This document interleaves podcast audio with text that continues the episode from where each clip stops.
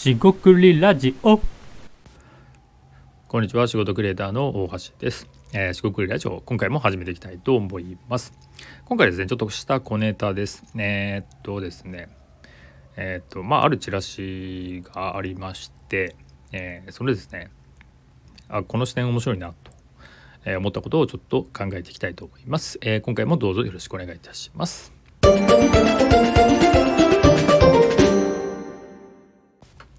はい、四国ラジオの大橋です。今回ですね、ちょっとした、まあ、小ネタといいますか、えーこの視点面白いなっていうことをちょっと話していきたいと思います。今回ですね、まあ、ある、まあ、えこれは一応投資セミナーみたいな、まあ、チラシなんですが、まあ、内容はともかく、えー面白い文言がありまして、それについてちょっと考えてみたいかなと思います。でですね、この、まあえー投資セミナー、えーまあ、いわゆる、まあ不動産だったり株式だったりいろんななんかセミナーとかあったりすると思うんですが、えっと、このチラシでですね、えー面白いなと思ったのは、えっと、いわゆるオンラインセミナーなんですよね。でオンラインセミナーなんだけどあのリアルの会場でやると。で、えーまあ、最寄りの会場がなんか書いてあるんですけどその会場で、えーっとやりますと。でそこで、えっと大画面で見えやすくやりますと。でこれでですねあの、と、画面が大きいから見えやすいっていう人がいるっていうとまああの考えればちょっとわかるかもしれないですが、まあ、要するに結構年齢層が高いシニアの方々向けっていうのが少し言えそうだなと思います。あとはえーっと Zoom とかオンラインツールをうまく使いこなせない、まあ、仮にスマートフォンで見ても画面がちっちゃいからあの資料が見えないとかえーっと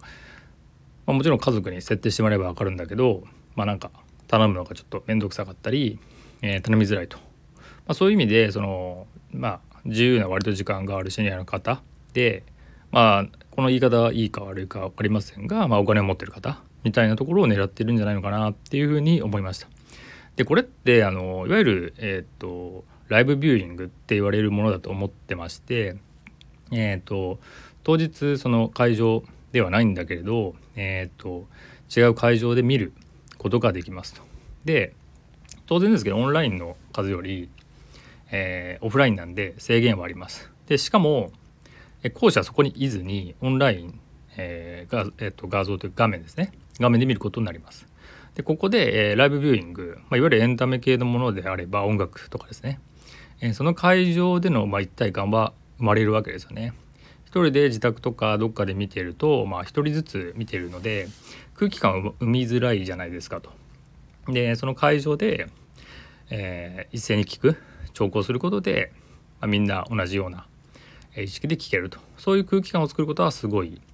えー向いてるかなと思います。このビジネス系のセミナーが、まあ、その空気感を作れるかはまた別だ別ですしで空気感必要かもあります。で実際のところはまあ、こういった証券会社とかその主催側の企業がまあそこで来ることにしてもらえれば、まあ、アンケートだったり、まあ、その場でそのなんかよくあるのが相談会とかですよね、えーそういったことに、まあ、クロージングじゃないけれど営業ができるっていうのいう、まあ、主催者側の、まあ、考え方が、まあ、より出てるんじゃないかなとは思うんですけれど、えー、とオンラインだけでやってしまうと見て終わりっていう風になってしまうんで、まあ、見てえー見に来てもらうっていうそのメリットを出す意味で見やすい画面でお,、えーお画面で、えー設定とかしなくていいんで、あの IT とかちょっとなっていう人には、えーこういう見せ方もあるんだなっていうことに、えー少し、えーヒントをもらった気がしたっていうネタです。えっと私自身がこのセミナーに行くことはないんですがなんかこういう小さいチラシでの気づきっていうのも、えっと、すごくアイデアを出す時とかに大事なことかなと思いまして今回、えー話してみました。実際ですね、えっとまあ、この空気感とか、まあ、場作りと言われるようなものって結構難しいところもあるんでとはいえ今オンラインでやれるとはいええー少しずつこうオフラインで何か体験するっていうのも、まあ、流れとしてあると。そういう時に、えー、と一つ、えー、と見てる人が、えー、と単純かもしれませんがなんかこういう仕掛けが一つあるだけで変わってくるかもしれないなっていう話となります。えー何か一つヒントになヒントになれば幸いです。今回は軽めですが以上となります。えー、四国ラジオ大橋でした。失礼いたします。